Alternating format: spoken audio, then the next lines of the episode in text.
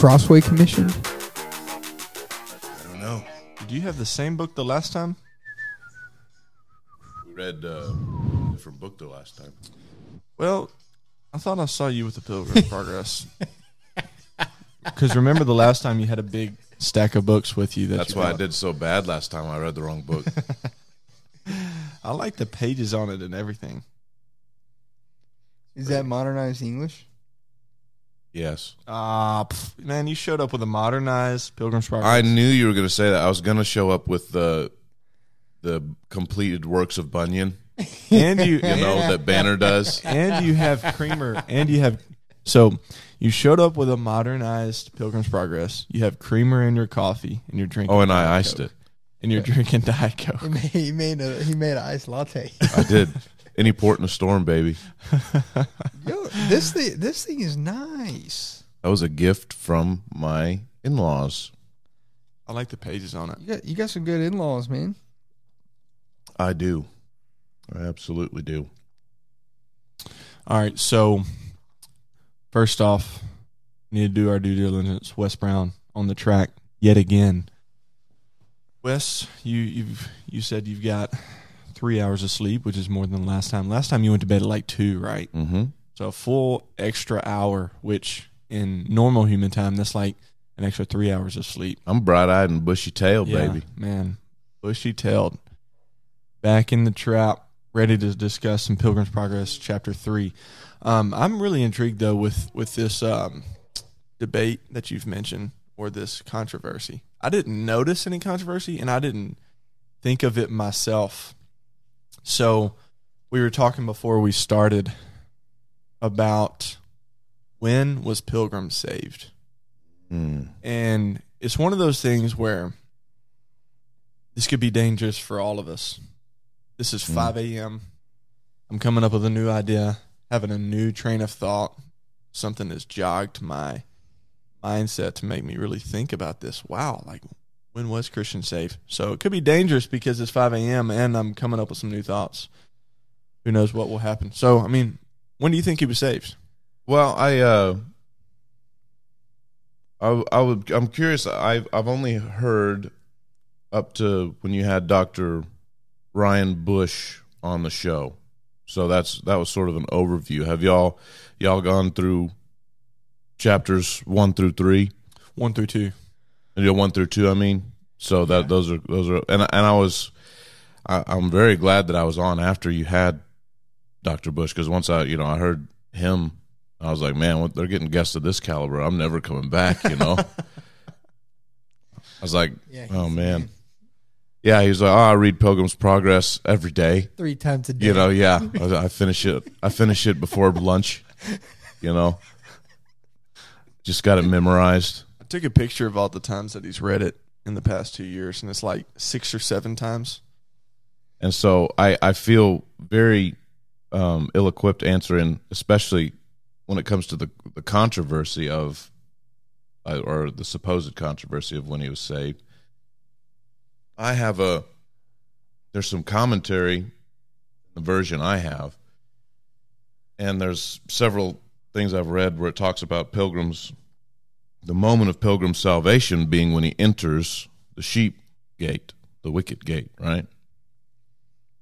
That's what evangelist points him toward. Mm-hmm. That's the the the light leads him toward there.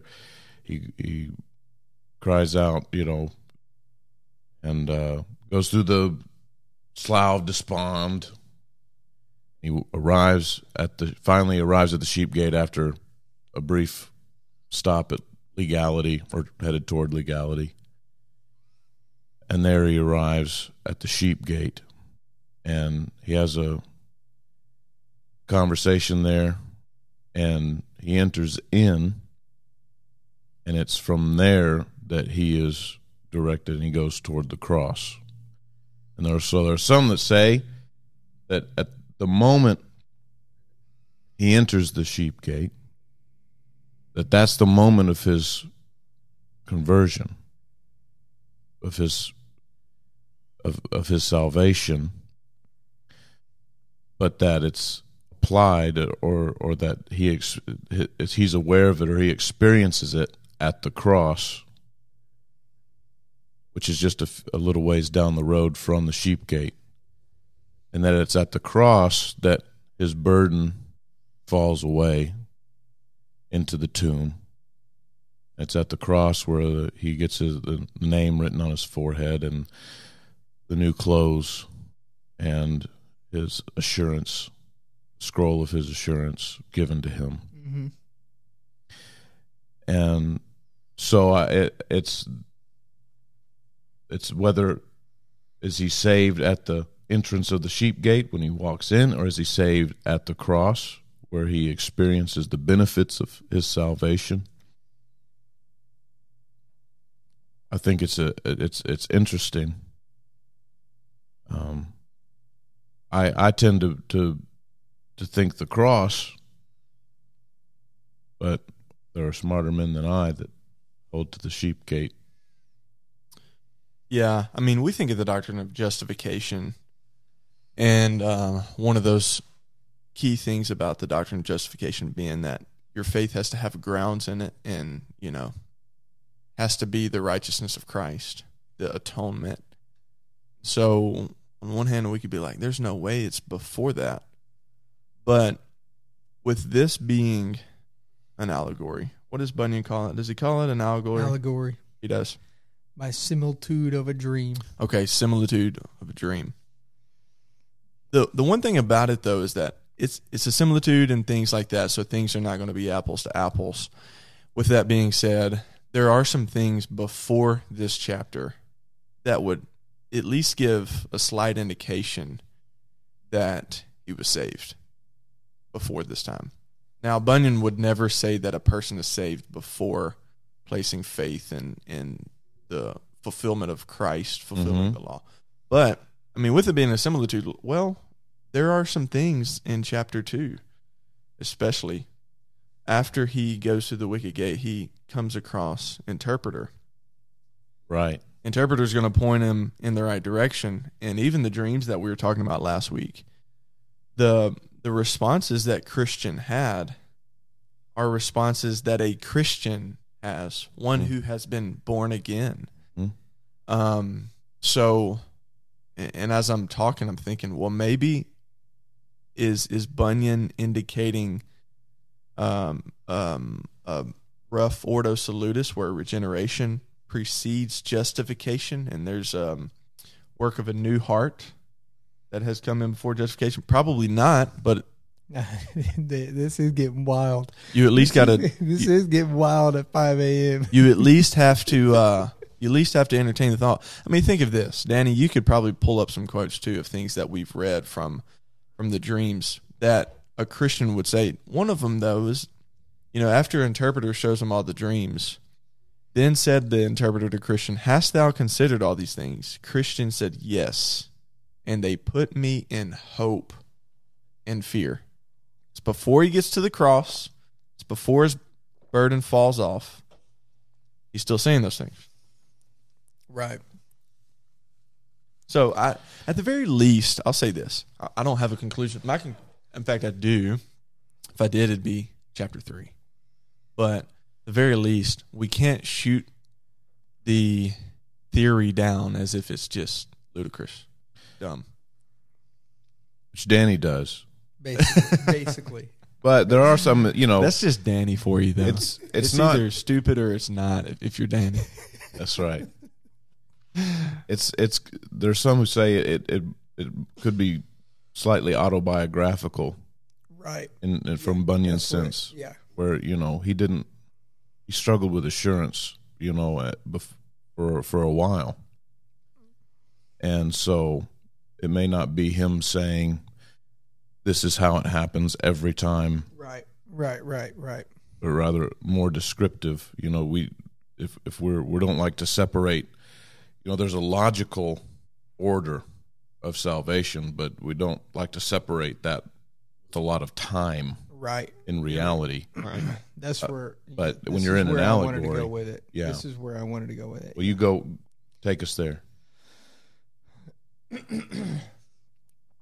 By the way, Cole, I'm feeling much better than than the last recording. You sound way better. I thought of how you were talking the last time yesterday, and I laughed out loud by myself.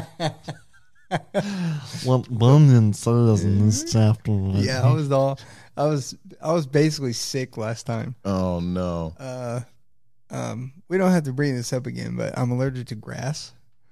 Okay. Uh, and so I had spent the night previously, um, out at Matt Morgart's house, and um, we were playing spike ball in his yard.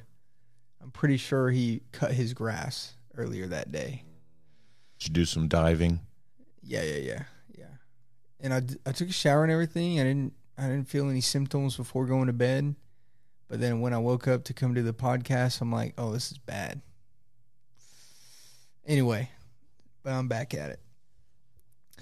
No, that's what I would that's what I would say on on uh on the question.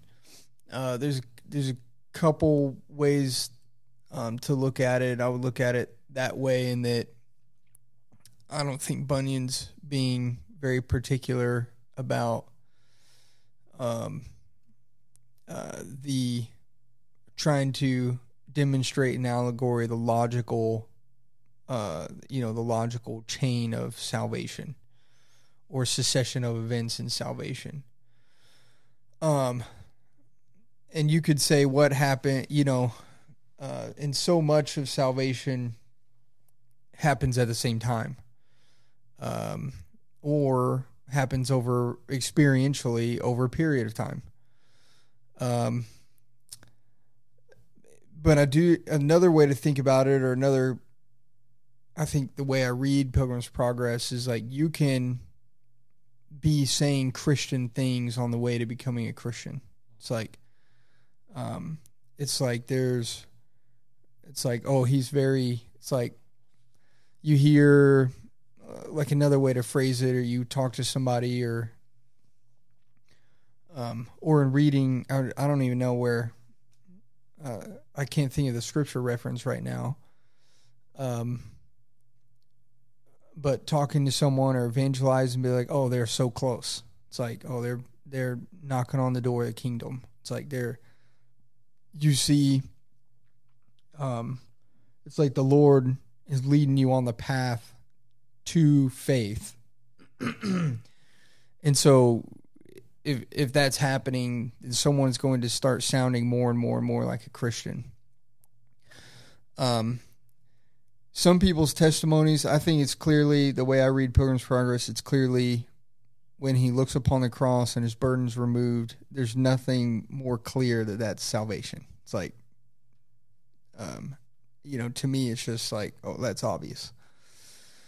Um, some people's Christian, some people's testimony though is that it's like, oh yes, that they they remember a definite moment or a definite, um, you know, the their moment of faith, or the time of regeneration is clear to them. Other people, it's a long, sustained period of time that they're like, you know, I'm not exactly sure when this within this time period I was saved, but they went from no faith to faith, in, um, in, they, yeah, they went from no faith to faith, Hmm. and so, um, you know, both Christian testimonies are legitimate. Um, but if I'm weighing in, I'm picking when he looked upon the cross and saw the the man hanging there and his burden was removed. I mean that's that's salvation, no way about it. No no uh no way around that. Right. If there's a, if there's any debate, it ends at the cross for, for certainly. Absolutely. Yeah. Yeah, yeah. Yeah. But it's just I think it's part part of part of it is the allegory, right? Right. And it's part of what I appreciate about this work as as I read it. It it just it, it kept reminding me of the feeding of the five thousand. Like allegory is such a simplistic mm-hmm. form, you mm-hmm. know. Like if you read Lord of the Rings, J.R.R. Tolkien introduces it, and he's and it, one of the first things he says is, "All right, guys, this is not an allegory. I don't like allegories." So don't call don't try to fit, Try to you know, fit- like yeah. try to make my story an allegory. It's not. It's a story. Uh, but what it is is it's it's just this simple tool, and it, to me, it's just like Bunyan presenting Jesus with his lunch, with his you know his loaves and fish. Yeah. Yeah. Something that has no right to be so incredibly deep and profitable, and he and he presents it to Christ, and Christ just Jesus has blessed it, and for for 400 almost 400 years christians have been feasting on it and there's there's baskets left over but there are shortcomings and limitations to allegories you know and one of the, one of those is when you try to press them too far or to torture Right. them Try, try to, yeah, that's good. and you try to line them up, you know, piece by piece. This is this, and this is this. And like it's a to This try to make this Jigsaw allegory a systematic theology Right. or a, you know Yeah. jigsaw Yeah. puzzle to fit Yeah, everything. That's actually that's absolutely right. Yeah, that's a good way to put that with the feeding of the five thousand, though, because it's so true. And you know, we we can think of what was going through Bunyan's mind in this, but when when I'm thinking of the things that Christians said about the dreams and the interpretations of the dreams and stuff, that is the hardest thing that fits before the cross for me. There's other things that Christian says before the cross. It's like, yeah, that's a person coming to conversion. mhm. The hardest thing is the dreams, but we could think of why Bunyan put some of those those dreams before the cross and all that. Truth is, he he was probably like, you know what, this is maybe not the best place to put it systematically when it comes to a systematic theology, but it's the best place for the story.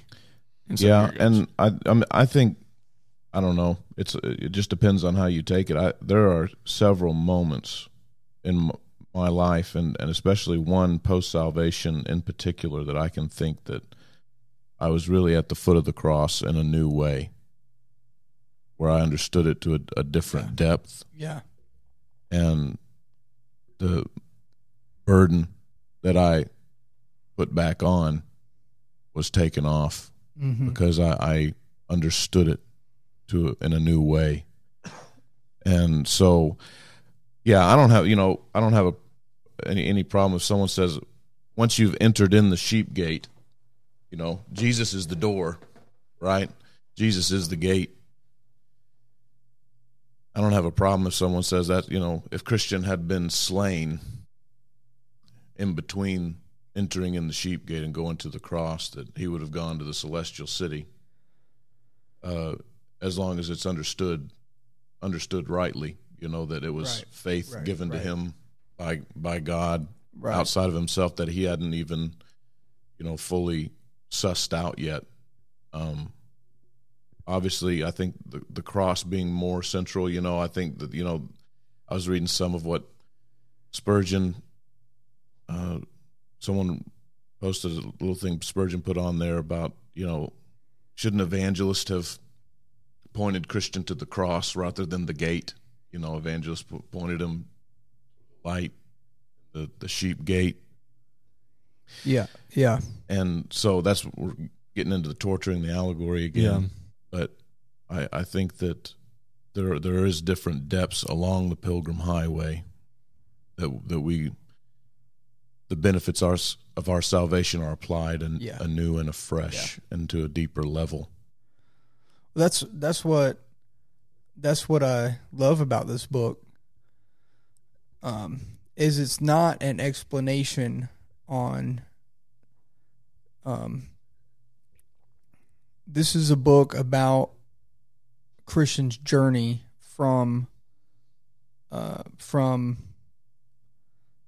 the city of destruction, being lost as a goose uh, comes under conviction of sin by reading the word all now all the way to the celestial city. So we get base it's a it's an allegory of the christian life uh, with heavy inspiration from bunyan's own um, autobiography from Bunyan, bunyan's own life. But it puts it to us experientially it puts it to us as it's as it as it as Christian in the allegory is experiencing it. Um, so it's not. This isn't a book that I hand somebody in, um, in the, kind of the heat of a evangelistic um, uh, evangelistic conversation or relationship. It's not. This isn't a book on how to get saved. So this isn't um, an explanation of what you must do to be saved. This is a explanation of it's it's not not bigger than that as in it's more important than that, but it's bigger than that and then it's covering a lot more material. It's broader than It's that. broader than Yeah. that. Yeah, it's way it's much more broader. It's it's broader than that. Yeah. And it's it's the reason why Christians have read it so much is because um I, like that's where I think the allegory has extra, has its strength is because it's not laid out in systematic form. It's laid out as it's experienced, and I think that so many people actually relate to it. Um, so many people, so many Christians actually relate to, um, you know, sections of, um, you know, being distracted by the way, being distra- you know, um, being uh, tempted with morality or legality along the way, being, um, um, so many people relate to experientially. So many Christians relate to experientially. Um, they're you know being free of their burden, coming you know coming to faith, um, or starting their Christian journey. It's like you know waking up to the realities of the gospel. And there's so many different elements not all of them but so many different elements that that, that they're reading about christian's journey. And they're like yeah that's me. That that's me so many times.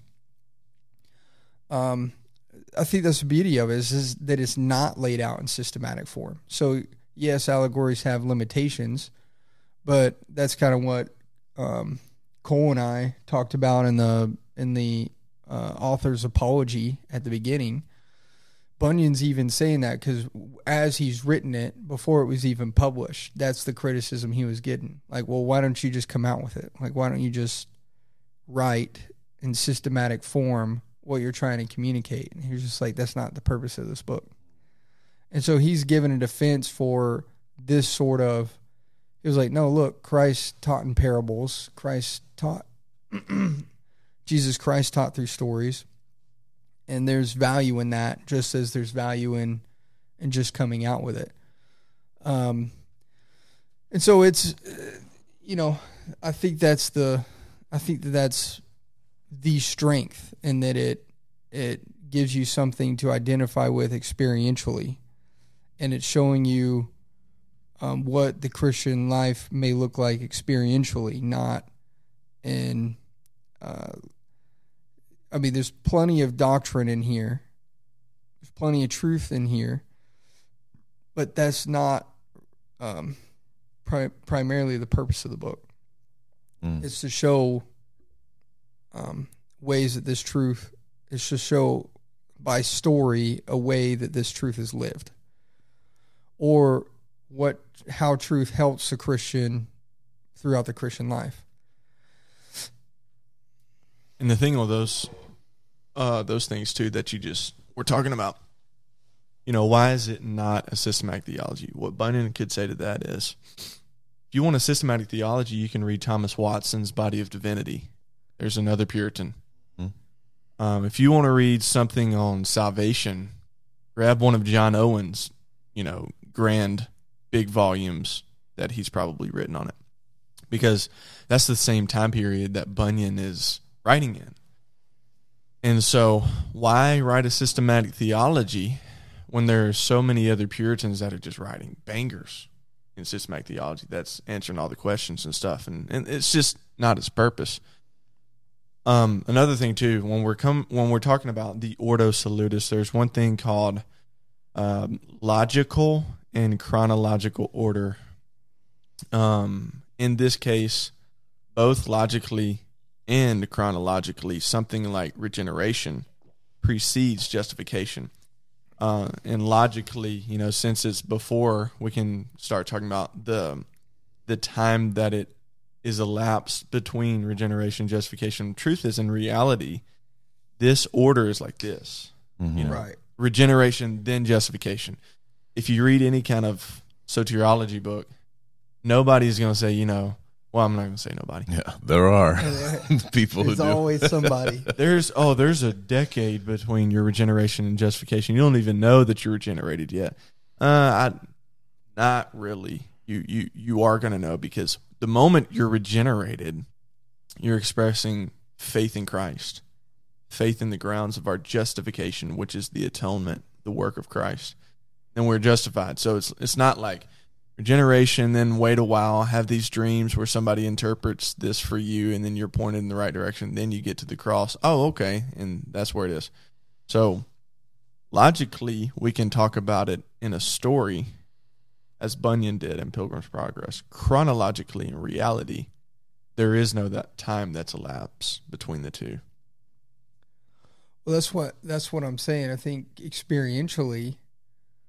So yeah, um, justification and regeneration happen at the same time. Um, that there's no, it's not that God is going to declare us righteous, um, but then us not be regenerated. Well, actually, some do stipulate this. They call it eternal justification, which I don't hold to. Um, Somebody like John Gill, maybe. Yeah.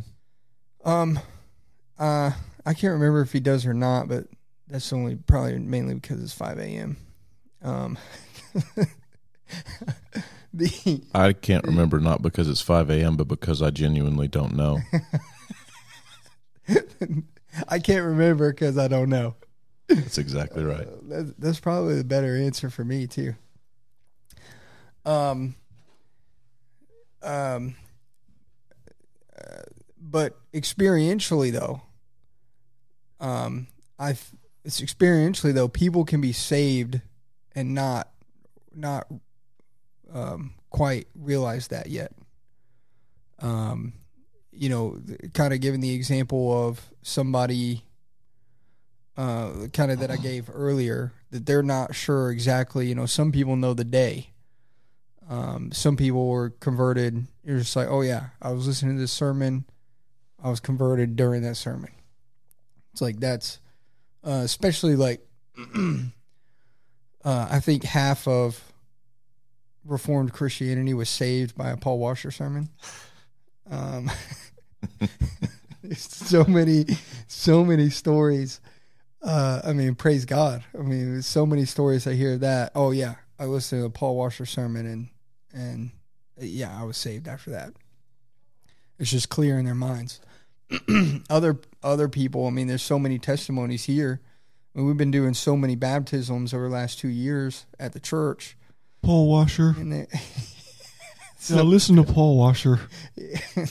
hey, hey, it's funny, but praise God. I mean, Amen. Uh, I mean, he's being uh, he he really is somebody that think's being used Really used of the Lord. deep way.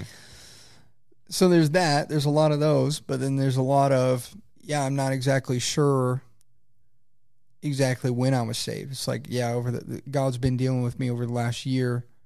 I know I have faith now. When did that exactly happen? You know, I can't pinpoint a day, but Mhm. uh, a year ago, I, you know, a year ago I was lost, far from God, but I've been brought near. Um, there's those testimonies too. So experientially, you know, you might not be able to point to your regeneration other than the fact that you have been regenerated. Um, and that's what I think.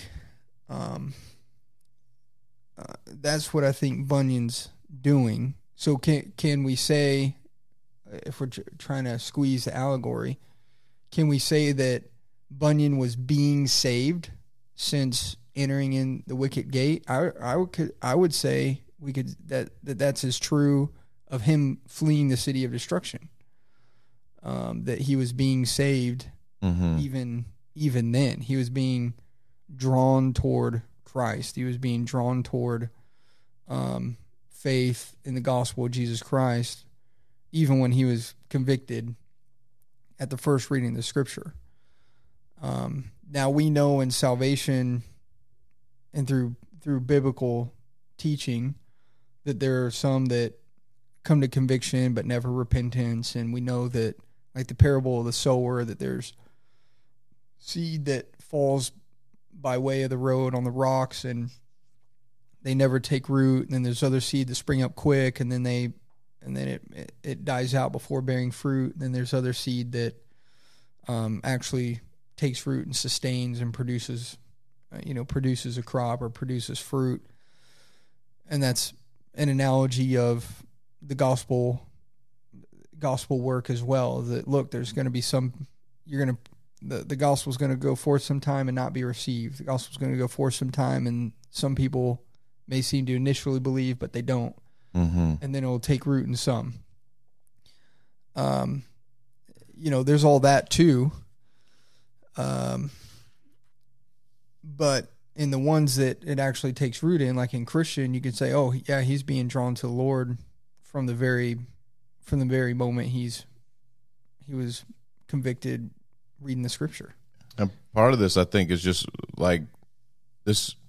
What we've talked about so far is an example of the benefit of reading Pilgrim's Progress, because it'll it just causes you to ask questions like this yeah and to Yeah. dig in, you know, Yeah. and it, especially like if you've never read on the Ordo Salutis, you know, and all that kind of stuff. I mean, you're gonna yeah there's gonna be Yeah, questions. You're gonna start digging in, and I think I think this is uh, I think that this is something that's missing. Changing changing the subject just a little bit.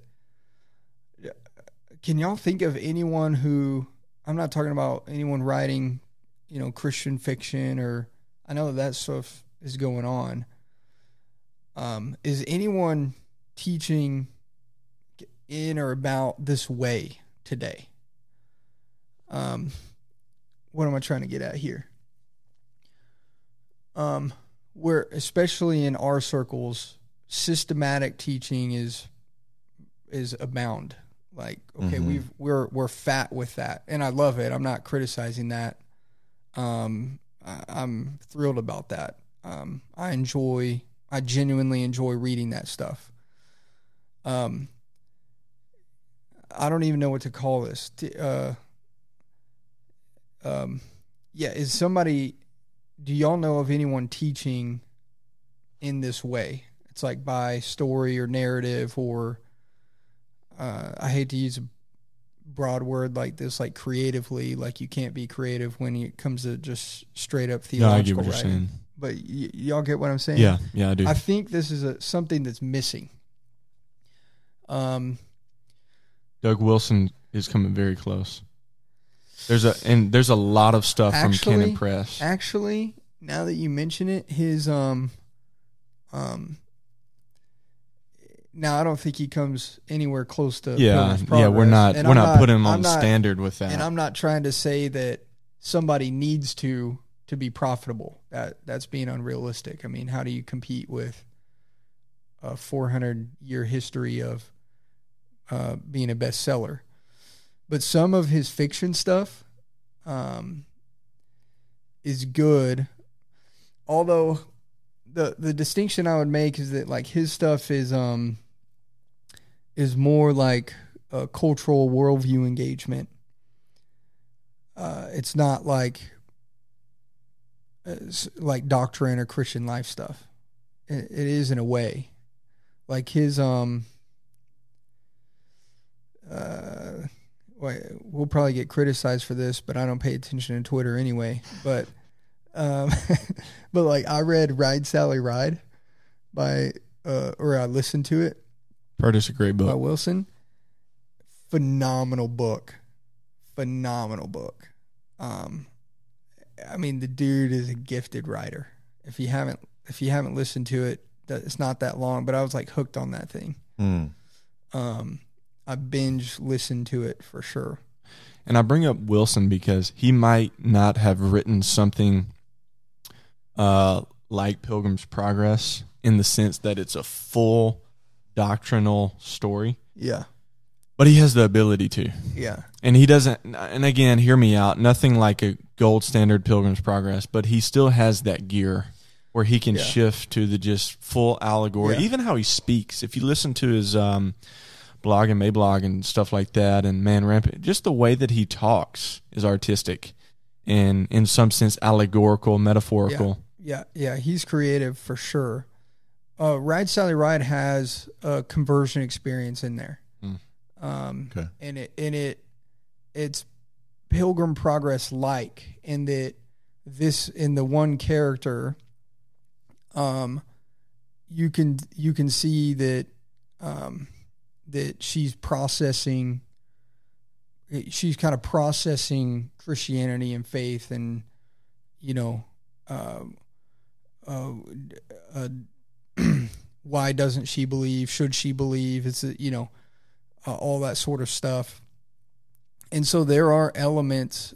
Uh, there are Pilgrim's Progress like elements in there actually.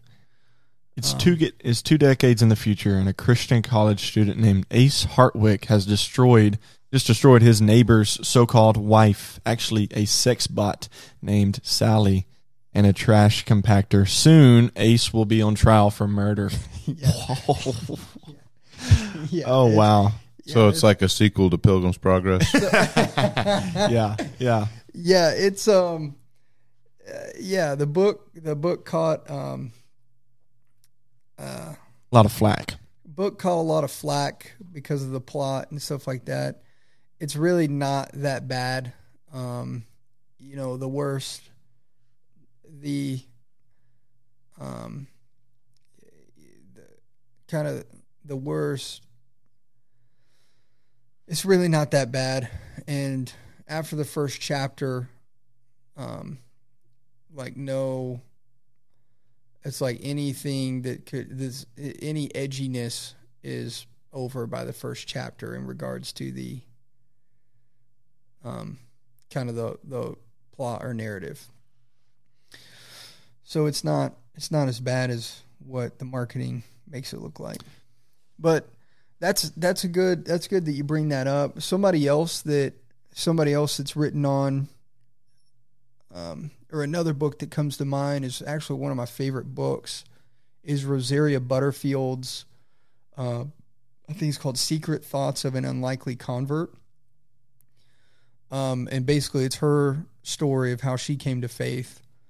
Um, and um, eh, yeah, there's some elements of that too. It's kind of like it's not just straight up autobiography, but it's um, and it's factual. It's not it's not a allegory, so it's different in that way. But there's a lot of there's same thing. It's just like oh, there's she's teaching Christian truth, but through her own story and Mhm. how she came to faith and things like that. And she's also teaching about the the vanity or the emptiness of because she was uh, converted um, uh, converted out of or she yeah she was converted out of um, uh, LGBT lifestyle uh, tenured professor at Syracuse I think. She was like a uh, gender studies professor in literature and stuff like that. Um yeah that's a grip that's a gripping book as well that um really communicates really helped me think through and understand what the bible does say about those issues uh you know gender sexuality et cetera et cetera but it's not a book really about that Mm. it's a book about coming to Christ. Um, and so there's another there's another example of it. But I think I think this kind of writing is missing, and I'm not the one gifted to do it. Uh, but there's a niche here, and uh, I don't put too much stock in stuff like this. but I was reading somebody I can't even remember who recently, and they were kind of making this. Um, they're kind of making the case of um, different communication is needed for different generations or different time periods and things like that.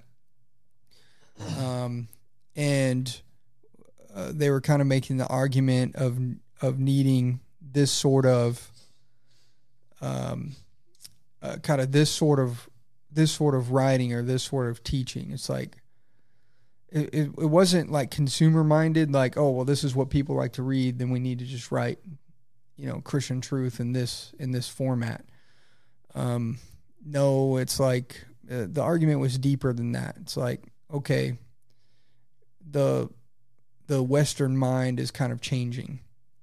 It's not okay. Give me the logical argument, and then that's all I need, and we can hash that out.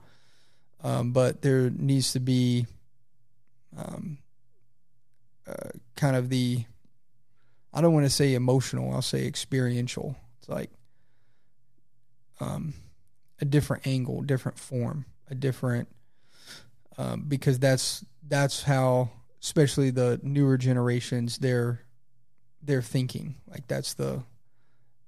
Um, but it wasn't just straight consumeristic, like oh we'll just do it in TikTok or, you know, package it in a cartoon. It wasn't that. It wasn't that simple. It was, no, there's there's you know the the mind is changing. It's like the Western mind is changing toward, um, uh, you know, toward narrative and story rather than systematic explanation. I thought that was interesting, but again, I don't put too much stock in that. I I mean, I think it's interesting that that's how God presents His Word, it's in Yeah. not allegory, but in story, Yeah, in narrative. You know, you don't find a- lot of treaties. Uh, find a lot of narrative yeah. in in Scripture. It's a really good point. With the with the exception of epistles, but Mm. epistles were even personal letters or personal. Yeah, writing. Right. They weren't was- just like this is Yeah. to the world. It's Right. it's the epistle of Paul to the Romans. Yeah. You know, and Yeah, so yeah. there's even there's e- even in something about you know, writing about salvation or or these things. There's still there's still ca- characters. You know, there's there's still a a, a narrative portion of Yeah. it. You know, or just knowing yeah. that he wrote. Like, how much do we get out of the fact that you know Paul wrote some of these letters while he's in prison? Yeah, You know, yeah, that you wouldn't get from a raw. Yeah, it's revelation taking place in real time in history Mm. that's recorded. It's not. Uh, it's not an independent diatribe in a vacuum. Right.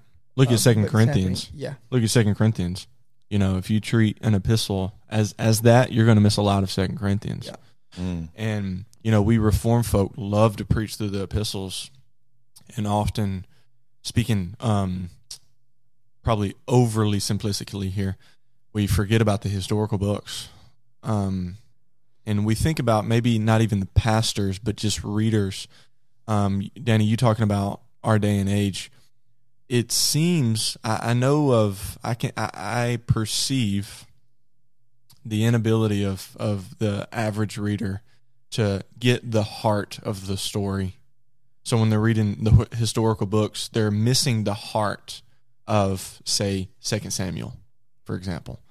We've almost in our day and age lost the ability to read history in a meaningful way, or even in the way that the Holy Spirit intended for it to be read. And um, we miss the intentions, we miss the meaning, we miss the purpose of those things. And I'm I'm saying that because I'm speaking for myself. I just finished a class on the historical books in the Old Testament. And that's what is that? It's narrative. It's story. It's it's not allegory, it's it's reality, historical facts. But so often I've read through the historical books, which starts with, we would say, um, Joshua and ends with uh, you know Esther in our canon, but really ends with Nehemiah or Chronicles, depending on what canonical order you read it in. But so often I've read those books as oh, this is just something that happened in the past. You have a bad king here. After that comes another bad king. After that comes another bad king. Okay, cool. Historical fact after historical fact after historical fact. One actually, good king, do what? then a good king. Then a good king from Judah. So there's a, uh, uh, and then the ultimate good king came. Okay, historical facts. Yes, we're to read that as historical fact, but when you start piecing this together and you start seeing what's going on here, there's actually a question that's being answered. First off, there's a need that's revealed. The need is we need a king. yeah, Second off, man comes along and tries to to fulfill that need for himself, and he chooses sinfully based off of the outward appearance. So he chooses Saul, Yeah. which the Hebrew word for to ask is actually sha'al, which sounds very, very familiar with Saul. So Saul is actually named, and his name signifies sinful choosing of man. Okay, so man sinfully chooses, but we see that God has promised to choose himself a king for his people. And that so when you start piecing all that stuff together, wait a minute. We're reading these things, these historical facts, not just as historical reality, but also with a purpose behind it Right. to circle that back around to Pilgrim's Progress, there's on one hand, it is um just a thing that is entertaining. Like it really grabs a hold of our minds in a special way. We've talked about that. That's that's okay. You just hit the nail on the head right there. On the other hand, it's so foreign to us. We're not used to it. Now, this is easier than like just historical reality that I'm talking about. So it's not apples to apples of what I'm talking about. But like uh, we're we're not used to things like this. Or I mean, you think about like the average person in our culture. Ah, I just rather watch a, the movie version of it. You know, just give me the movie version. I won't go down that road too far, but um, in bringing this back to our first conversation, we got to see the purpose of the author instead of just instead of just reducing it down to historical reality of this person named Christian who actually lived in the city of destruction. Right, right, oh right. well, how do we base this off of our Ordo Salutis things like that? The intentions of Bunyan behind Yeah. this and things that Yeah. going on. Um, uh, don't let me cut you off on this. I No, no. That's good. a, a segue to the the chapter itself, which we have plenty of time to get to talk to. It's a shorter chapter, a lot of just great quotes in the first part of this chapter that I'm sure we're all waiting to to mention here and read. But a segue into this, one word that is kind of scary to us, but it's something that you kind of mentioned when you were talking about the process of being saved. First Mhm. off, that's a biblical word. Yeah. Paul uses it several times. Uses it, um, I think, in second.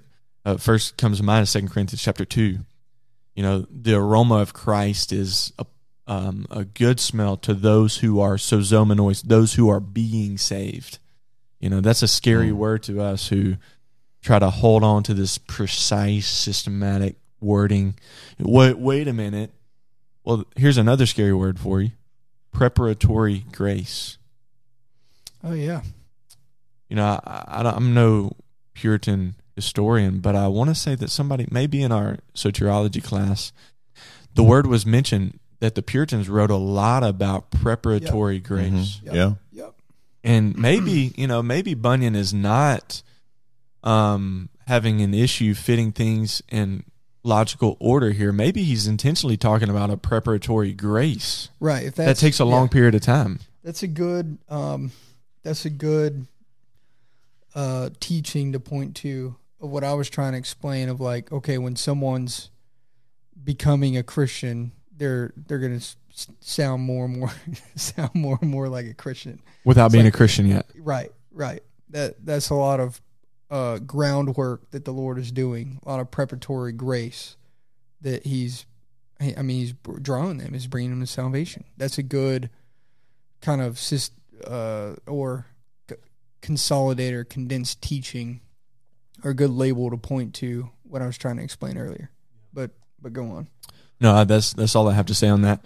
Um, preparatory grace is a term that I was uncomfortable with. What do you mean preparatory grace? I thought it's a clear, cut and dry it's, e- order. it's either saving grace or it's not. Yeah. You're either saved by grace or you're you have no grace at all. When and, and we think of irresistible grace. So whenever you see God's grace, boom, you fall to your face immediately. When actually it's not always that cut and dry. Yeah. Grace is irresistible when it's effectual. Right. When the Holy Spirit has given you effectual grace. Um, which I don't want to chase too much of a rabbit, but we can't forget about things like common grace right. we're not speaking of common grace when we're talking about irresistible grace. And preparatory grace leads to the irresistible grace.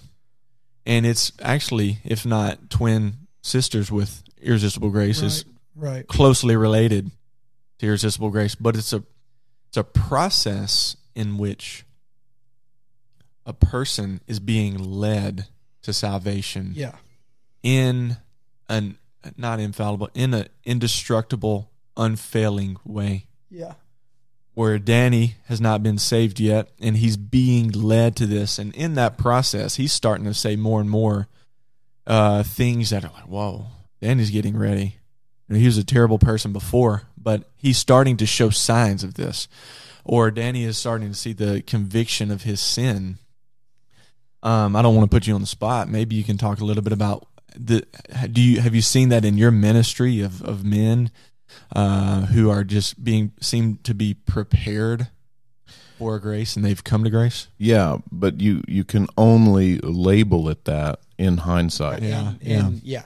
You you have no way of knowing, you know, whether it's preparatory or it's just uh, further light that you're going to reject and sin against, and you'll be judged for on the last day. Right. Uh, Right. w- Once a person has come, you know, you can only know the difference once when it comes to faith.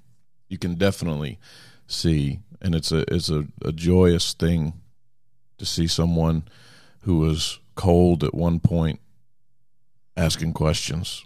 You know, someone who's uh, distant or uninvolved or uninterested, all of a sudden engaged, and not that not that they've come to the point of conversion or application or regeneration, but you can see stirrings. You see evidence. They start to ask questions that people don't ask unless the Holy Spirit is working in their hearts. And I think you can call that preparatory grace. And but we can't be satisfied with it because it's only becomes preparatory when it is accompanied by salvation. Right? So uh, yeah, it is a it is not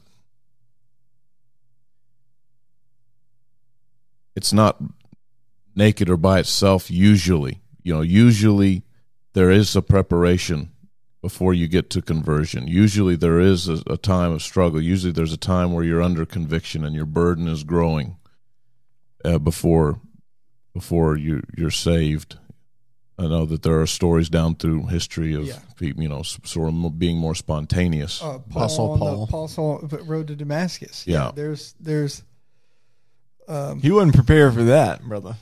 the the Lord doesn't stay, save in cookie cutter form. Right. That's a Um, that I mean that's that's a hard truth.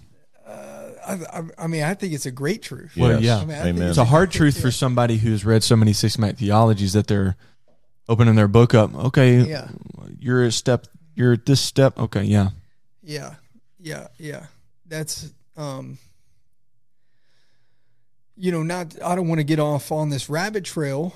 Um but there's two ditches. There's two ditches to that reality. There's the one of the easy believism uh okay, this is how to get people saved. Let's, you know, if they're if they're uh, sensitive or convicted under their sin, let's get them to, you know, pray this prayer.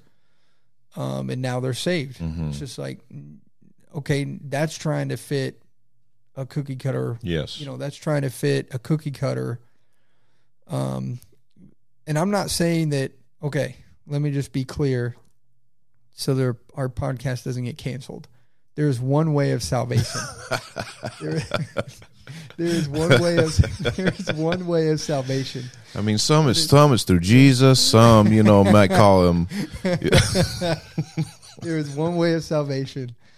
Uh, you know, Jesus Christ is the the uh, the narrow gate, the narrow way. He's the way, truth, and life. No one, none come to the Father but by Him. Uh, the gospel of Christ is the only way of salvation. This, this little public service announcement there. Uh, but- I'm so but- glad that you mentioned that. Yeah. I was Yeah, starting to was think third- that Danny yeah. was falling into heresy. Yeah. I was about, I was I was about to get get uh get shown the door.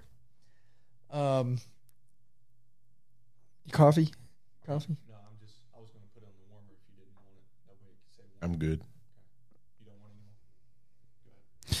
um, but it's uh, ex- it's experienced. What we've been talking about is okay. The gospel comes to someone, and what happens to their life. That's a glorious thing. It's like there's so much um, variant there of okay, how was it experienced? How was it received? Mm. Um, hmm um how you know um you know god doesn't save uh you know god god saves people and he doesn't save you know just copies of individuals. He saves uh, real people that are living real lives. And so it's going to be experienced in in incredibly different ways. So the other the other side of that ditch is um, in our chapter, Lord, if we if we ever get to it, in our chapter, uh, we're gonna see um, uh, um, at the uh, the man, I can't even think of his name, the porter's house, the porter. Well, this, Um, this this uh this is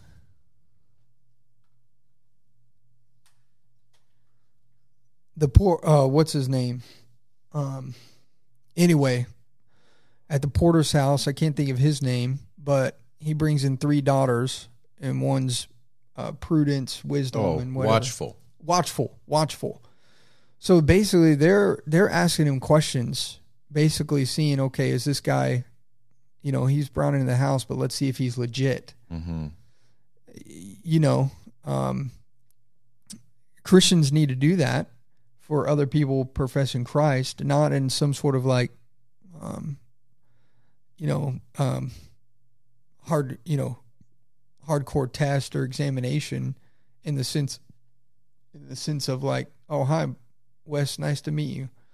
Um, well, I need to sit here and find out if you're a genuine Christian or not. Uh, not in that rigid way, but Christians should practice prudence, especially pastors need to practice prudence in, eva- in evaluating someone's testimony. hmm Um, and this is what happens in our chapter, and I think that that's good and wise and biblical and and, and all that sort of stuff. Um, but we can go too far in that side of the ditch and say, okay, this is what, um, this is what is kind of like uh, with checkbox or descriptors, and say, well, Christian testimony has to um, has to have all these things, or it's not a genuine Christian testimony. Now, of course, it needs to, as demonstrated by Scripture, and as as is demonstrated in our narrative here, um, we need to see things like, um, you know, repentance of sin and faith in Christ, not faith in their own works. There's there's essential ingredients to to faith, to belief upon the gospel. But if we're looking for, um, you know, some people are like, I've seen some people. It's like, well, if you don't know the if you don't know the day, if you don't know the hour, then I don't, I'm not No. sure if you know. I I don't. Are you even really saved? It's just like, well, yeah. Look, You need to you need to know the date. You need to be able to take me to the aisle you walked down. You need to remember the hymn that was playing as you went to walk forward. You need to, you know. Yeah, so yeah, I yeah. cherish the old rugged cross. Keep going. no, it's uh, no, Don't stop. It's um, I've heard people say you need to put the date in your Bible. That way, you, when you're struggling with an assurance, you can look at that date to remember when you were saved. Which is I, I, wish I I wish the viewers could see Danny's face that he just Yeah. made. now there is there is something to um, remembering your baptism. For sure, Romans Yeah. chapter six. Yeah, Romans chapter six. Yeah, yeah, yeah. There is something. Yes. There is something there. Hey, remember what you were baptized into. Remember, Yes. you know. how would you remember that? I thought y'all were reformed. Don't you baptize babies? Hey, we did we did mention a Doug Wilson book yeah. already, so That's right. People people might people might get confused. We we kept reforming. Oh, that, There you that go. would- nah, man, our audience is so small. We keep alienating. Hey, if you're a Presbyterian and you're listening to this, I love you. Please listen. Please keep listening. We could we could have a great conversation. I'm not trying to cause war with you. Uh, Man, hey, la- last, la- real quick, last note. It, it will take five seconds. Um, yeah, yeah. Um, I think that maybe I'm completely wrong in this. Uh, but on the on the note of like this kind of, um, uh, kind of the more emphasis on narrative. Um, uh, I can't think of incredibly strong examples of narrative preaching. Um, this has been, I'm not saying that it's not out there. This isn't a criticism of like broader Christianity or even our circles of, of Reformed Christianity. Um, it's just an area that I haven't had much exposure to, and an area that recently I've been very like, oh, this is it's like I'm incredibly weak in preaching narrative. Preaching sections of narrative scripture. Yes, Mm. yes. Um, that's why you preached what you preached last time. Well, I would I joined this preaching group that um, basically we work on. Uh, it's kind of like a, a sermon workshop, but we've been meeting once a month for eight months, and that's what it was on. Like this is how I came to realize that that's what it was on is preaching narrative. And now I'm not the I'm not. Um, I love preaching. I think I'm an adequate preacher. Is that my strength? No. Um, but part of that is I don't preach on a regular enough occasion to have gotten good at it yet. If I can get good at I it, I think most sermon and instructional books and and uh, structures for sermon building are written with Paul in mind, preaching through the, the epistles, Mm-hmm. preaching through, you know, and so you know you got your one point, you want to, you know, you got to reinforce it three ways, you know, yeah, and that's uh that's especially suited for Paul, you know, and, and for some of these more straightforward epistles that are you got a theological idea, you know, you got a truth that's presented, so that's your that's your heading. Whereas, you know, when you're going through the narrative, yeah, there's going to be, you know, you want to slot, you want to pick off a section that, that's talking about the same thing, same part of the story. What's the main point? Why is this in the narrative account? Why did God preserve it? All of that, but it's not so yeah, straightforward in sometimes how you how you get there. You Yeah. know, like it's it it's a lot easier when you're preaching David and Goliath, right? Like you know, that's pretty. Preach David, what happened in history uh, to Israel, and then all of a sudden you're just you're talking We're- about we're Jesus, David, right? We're you know? David, right? That's right. You're not David, Matt Chandler. You're not David. but that you know there's there's it's it's a little different when you're talking about Saul tearing Samuel's garment you know there's Yeah. there's just Yeah. and and I love it I I I love like preaching through the narrative Yeah. portions it, it that's what's invigorating That's what I've me. committed. That's what I've committed myself to. Uh, in my in my life, I try to do this. It was like, oh, you found out. You find out. If I find out I'm really not good at something, it's like, okay, that's the thing I'm gonna do. Just do. it. Keep it. That's doing the it. thing I'm gonna do. So all the preaching opportunities I've gotten, um, I'm finding narrative. If I'm developing a new sermon, I'm gonna I'm gonna be doing it in a narrative portion of scripture. Mm. Um, but I'll go beyond what a little bit beyond what you're saying. Um, we love expository preaching. I think that expository preaching applies to whatever type, whatever genre of scripture it is. You should preach it expos- expositorily from the text. But oftentimes, expository preaching is is described as uh, uh, word by word, verse by verse, line by line, um, and that doesn't work in narratives. This is my hot take of the day. Um, verse by verse preaching does not work in narratives. Um, you need to be preaching uh, probably chapter by chapter Mm. in, in narratives, um, in historical books or narratives. It's like you can't, um, or else you're actually going to miss it. You're actually going to miss it. You're going to miss, um, uh, yeah, you're going to miss. Narrative is in narratives you preach the forest, in epistles you preach the trees. Yeah, otherwise you're going to be like sit down and you're going to you you need, you're going to preach through First Chronicles. You know, are you are you going to look up the the definition of every Hebrew name in the genealogies and try to you know okay we're doing going through verse verses uh, chapter one verse verse fifteen today. Yeah. Yeah, 15A for this sermon. Next week, 15B. 15A1. Yeah, that can't happen. yeah. Cannot happen. Pilgrim's Progress, Chapter 3.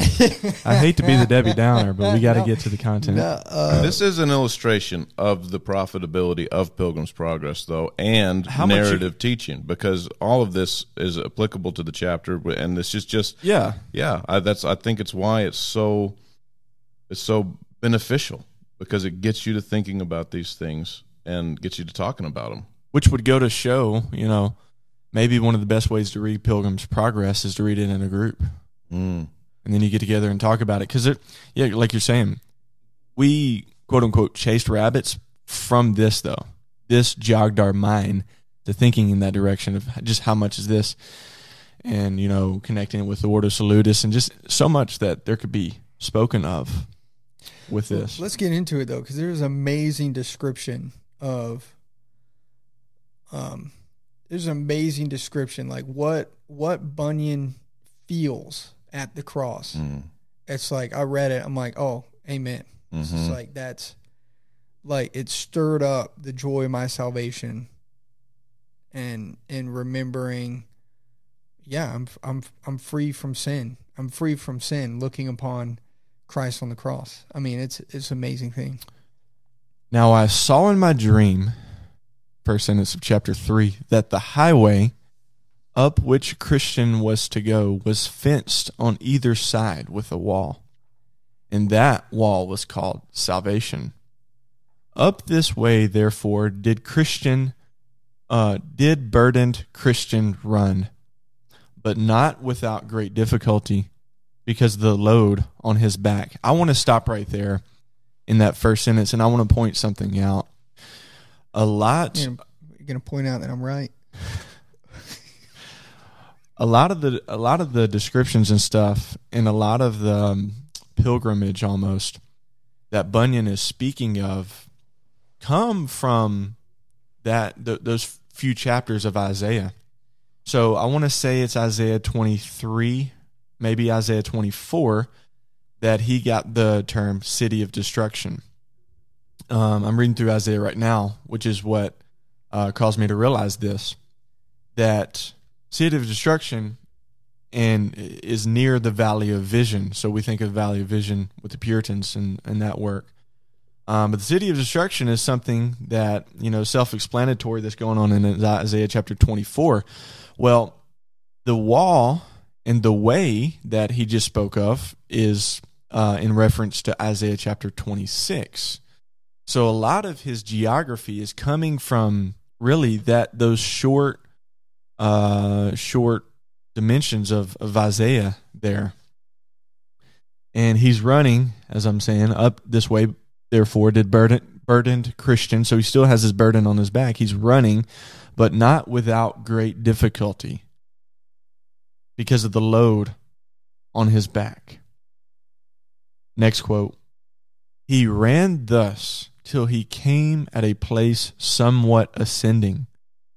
And upon that place stood a cross, and a little below in the bottom a sepulchre. So I saw in my dream that just as Christian came up with the cross, his burden loosened from off his shoulders and fell from off his back and began to tumble, and so continued to do so till it came to the mouth of the sepulchre where it fell in, and I saw it no more. So simply explained and described there. But we got to talk about it. What's going on right there?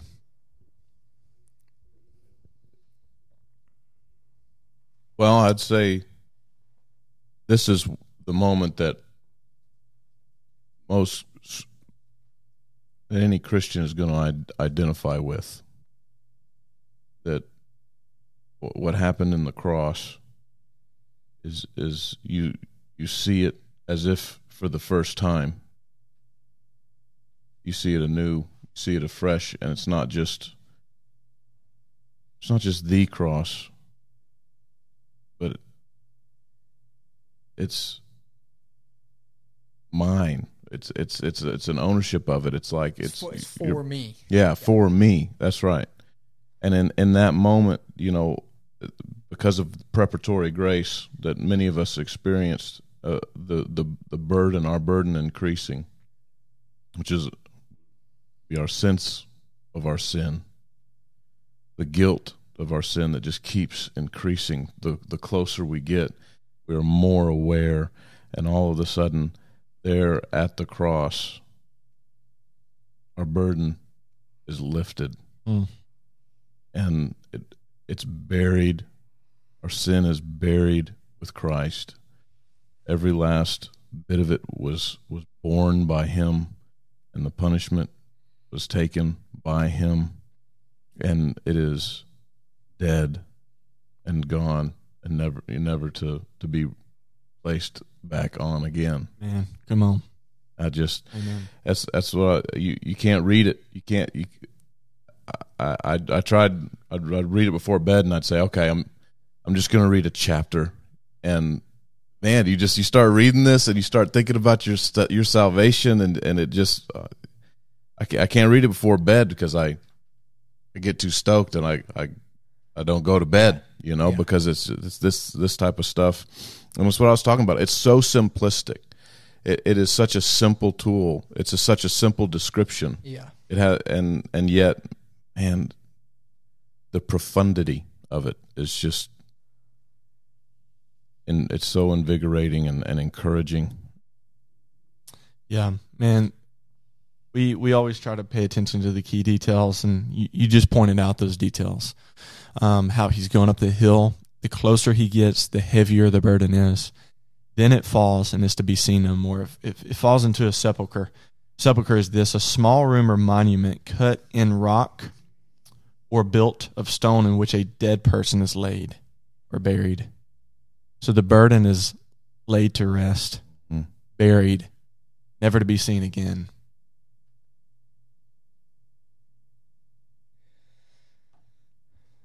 But on the flips, go ahead. Yeah, and the the description of of or what Bunyan describes his thoughts and feelings here, it's like, uh, Amen. It's Mm. just like I feel, I think and feel every single one of these, every single one of these things. Uh, then he stood. Um, this says, then was Christian glad and lightsome, and and said with a merry heart, He hath given me rest by his sorrow, and life by his death. Then he stood still a while and looked to look and wonder for it was very surprising to him that the sight of the cross should thus ease him of his burden. He looked therefore and looked again, even till the springs that were in his head sent the waters down his cheeks. He's glad and lightsome, and it says surprised. It's just like, you know, just looking upon the cross, seeing that, um, and it's like revelation filled his mind. It's just like, oh, he who has died on the cross by his sorrow has made me free, has made it has made my burden disappear. It's just like everything made sense to him, Mm. um, and he and he's uh, he's rejoicing, he's praising, he's he's he's giving praise and filled with delight over the fact that uh, uh, by by Christ's death um, he is free. Uh, that's that that is salvation. That is that is the gospel. It's like that's the good news. Mm. Um, I, I mean, this is uh, this is this is what it is. By by his death, we live. Um, that's, I mean, this this is why I like this book. I mean, it's uh, yeah, he's describing what I think about when I think about Christ, when I think about salvation. It's, it's so good. Think about that paradox that you just read, though. He hath given me rest by his sorrow. Yeah. The man of sorrows made many men of joy, and life by his death. He's given us life by his death. Um, Jonathan Edwards preaches a sermon on this, how he points out that, you know, he, by being crushed, he defeated the, the one. Yeah. You know, you, you think of Hebrews chapter 2 or chapter 3, I believe. It's chapter 2. Um, he himself likewise partook of these things that through death he might destroy the one who has the power of death. Yes. That is the devil. Yes. And deliver all those who the fear of death were subject to lifelong slavery. By his death he has delivered us from our death. Man, think Mhm. about that Mm-hmm. the I, I it's so funny to me. I get a chuckle when certain people say, "Oh, religion was just created to control men." What man would create? No man has. Think about this. Just let's speak in human terms for a second. No man has the literary eloquence and genius to be able to concoct such a story. It has to be reality. The historical fact that God became man and died that he might deliver those who were dead in their sins Yeah. and subject to lifelong slavery by the fear of death. The gospel of grace is too good of news to have been created by man, Man. Yes. especially for the purpose of control. Yes. Yeah. That's the one of the chief uh, criticisms of the gospel of grace is that there's not enough. It's got to be something else. You got you you have to have something else because Right. I mean, you know, what's stopping a, a person from just taking advantage of that, right? Yeah. If if man had invented it, then it wouldn't be what it is because it's it's too free. Mm. It's it's too perfect. Yes. It's too It's too complete. Yes, yes, it's too it's too perfect. Um, it's like, yeah, there's no corruption in it. There's no imperfection in it.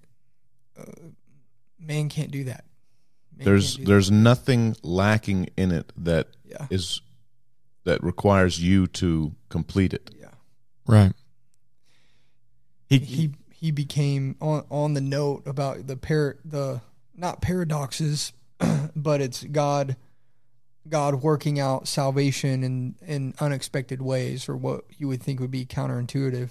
He became sin who knew no sin, that we might become the righteousness of God. man, come on. You can't Uh, fathom that. Mm. We Yeah, uh, d- defeating death by dying. It's like, well, uh, this is the best news I've ever. I mean, this is this is the greatest news. This is That's right. the absolute greatest news. And you think about it too. His eternal reign began at his death. Wow. Inaugurated at his resurrection. hmm Man. Yep. And he, he doesn't stop there for it was very surprising to him, very surprising to Christian that the sight of the cross, the sight of a cross, not just a cross, of course, the cross, Yeah. um, where the wrath of God was poured out on the Son of God. The sight of the cross should thus ease him of his burden. You think of Isaiah 53 5, but he was pierced for our transgression, he was crushed for our iniquities. Upon him was the chastisement that brought us peace. hmm And with his wounds, we are healed. The fact that he was wounded means that we are able to be healed. There's so much that I, I get convicted for this, and I get com- especially convicted when we sit down to talk about it together and just really meditate on it and think of it. So often in my own daily reading, I read these things so flippantly and miss the gravity of what I just read. Uh, e- either flippantly or academically. Yes. Mm. Yes. Man. and and that's one of the things that I have to I, I try to concentrate on as a as a preacher. I can't read it flippantly, I can't read it academically, and I can't read it for other people. Right. You know, oh man, you know, so and so and so needs to needs to read this, you know, that that or or whatever. You know, it's this is God's word, and and this is this is my salvation. Yeah. This is my hope. This is my life. Amen. So we got through the first two or three paragraphs. Again, again, this is what Pilgrim's Progress does. Hmm? This is what it. I think this is. This is demonstrating now what we talked about for the last hour. Is like okay, well, what is it doing? Okay, yeah, it's talking about. Uh, it's talking about salvation being in Christ, but it's talking about in a in a way that now our affections are stirred up, not for Christian, not for Bunyan, not for Pilgrim's Progress, but now we're fellowshipping around. Uh, our our conversation is now seasoned with with a love for Christ. Yeah. and it's why it kept reminding me of the of the feeding the five thousand. It's just you keep you keep coming back and you keep saying, okay, now now I'm done, and it's just you're like, okay, we're out of time, or you know, it's I'm, I'm full, and there's twelve baskets left over. Yeah. You Yeah, know? man. Yeah. Come on. John Gill says this He sent his son in the fullness of time to execute this scheme.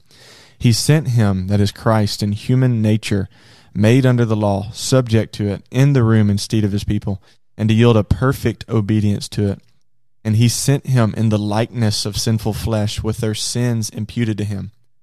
And by making him a sacrifice for sin through his sufferings and death, he bore the penalty of the law, that so the whole righteousness of the law, or all it could demand, both with respect to precept and penalty, might be fulfilled in them, they being represented by him. That's what's taking place on the cross.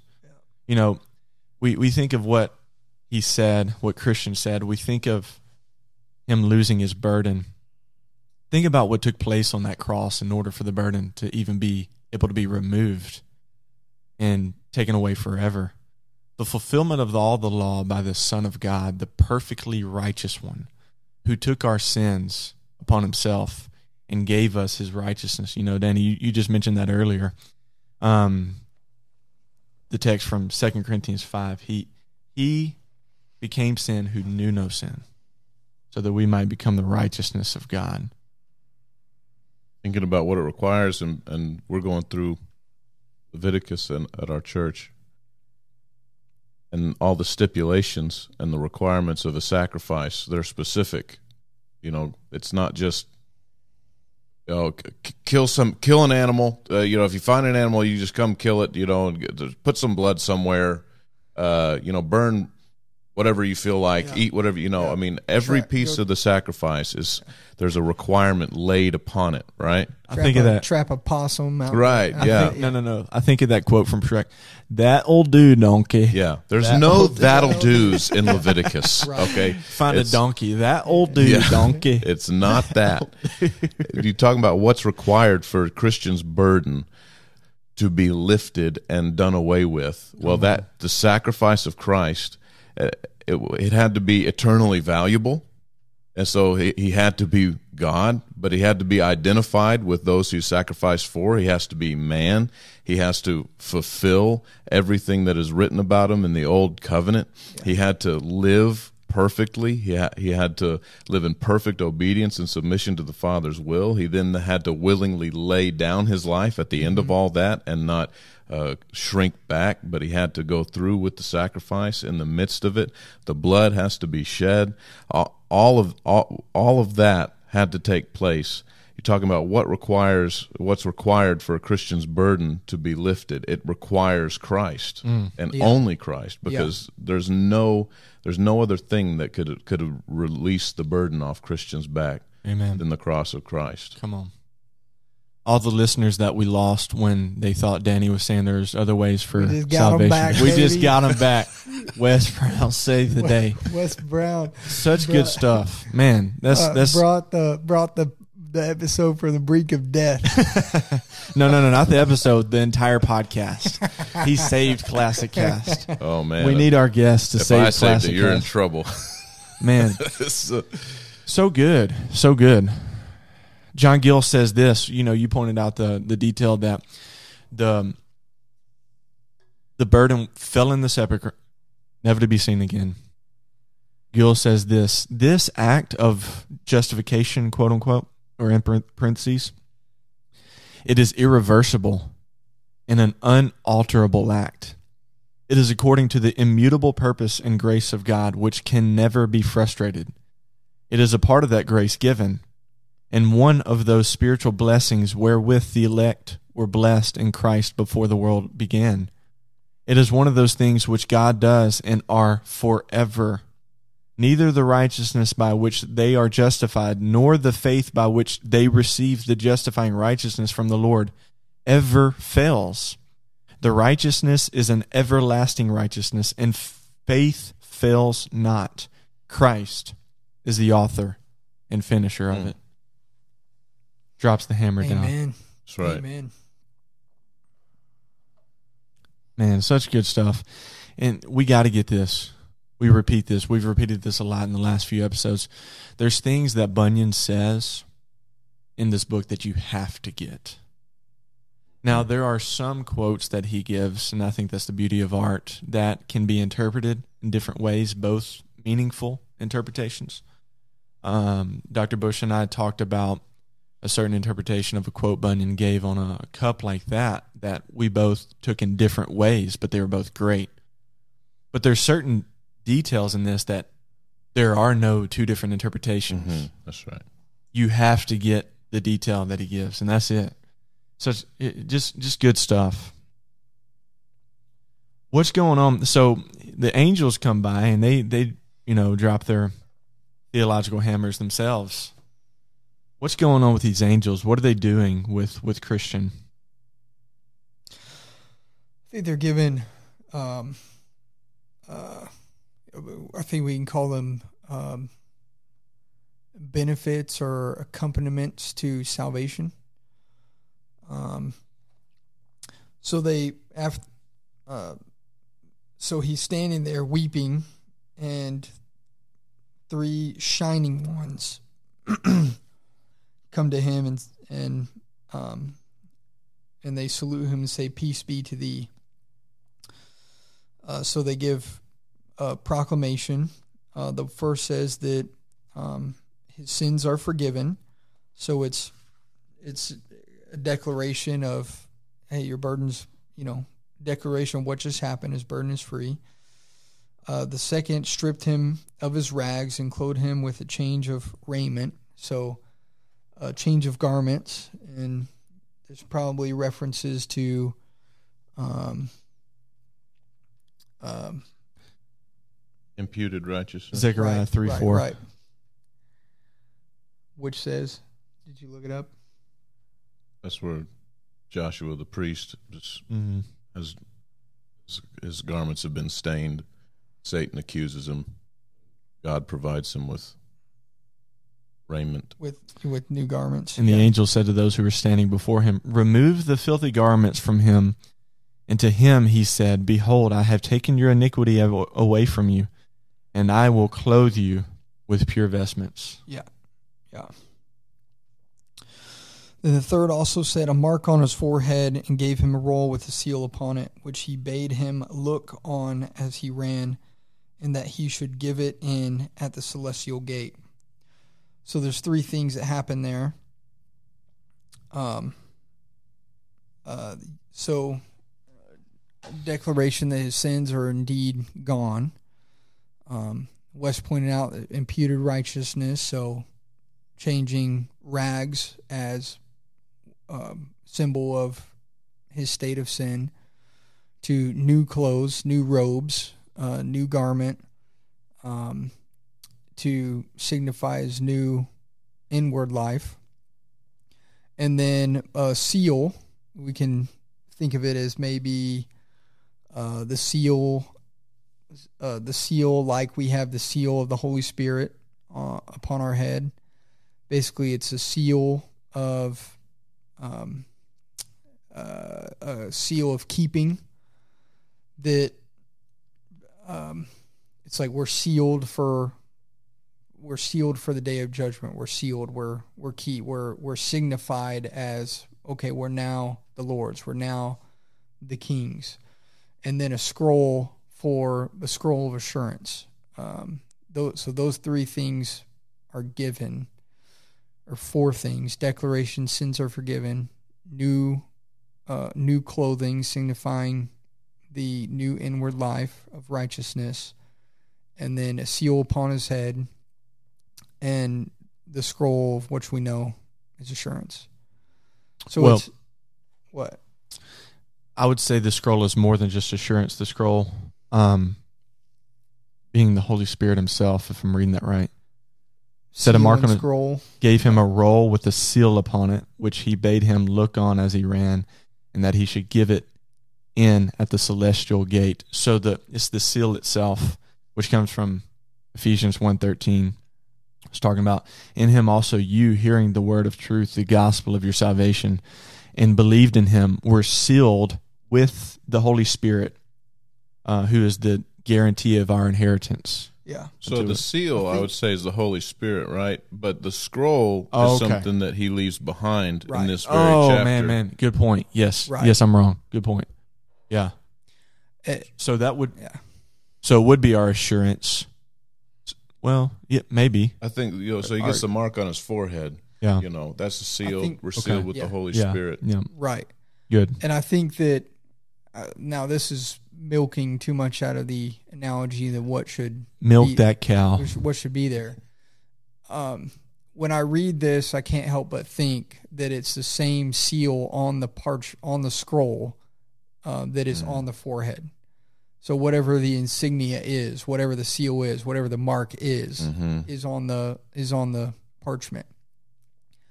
Um, so there's there because there's two sides of this. There's and of course the seal on the forehead. I agree with Wes. Is, is we could make analogy to the Holy Spirit.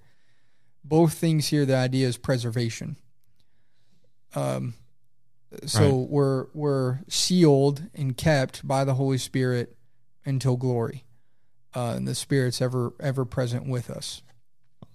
But again, experientially, oh, okay. So what? Um, experientially, uh, uh, what's given to Christian to remind him of that? The the scroll, which is uh, which has the same seal on it, so it's pointing to the preservation of the Spirit, uh, or the way I read it.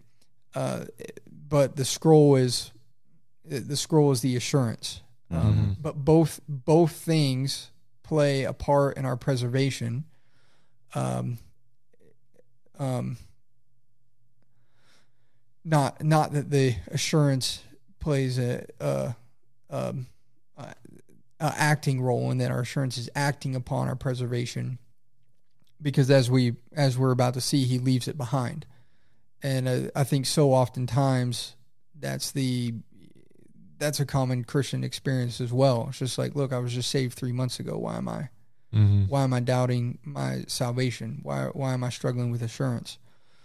Um, it- and so, uh, so what do we do? We could talk about assurance probably more next time than this time.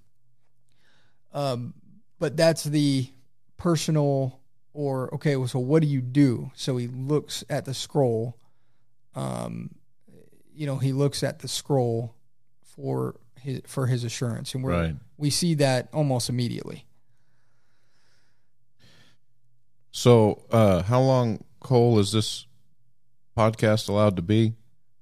Cole, Cole whenever Cole has to leave for work, that's when we end. Okay. Well, no, that's not when we have to end. You guys can keep going. Yeah, I don't remember the the closeout. I don't know what to say other than roll with it.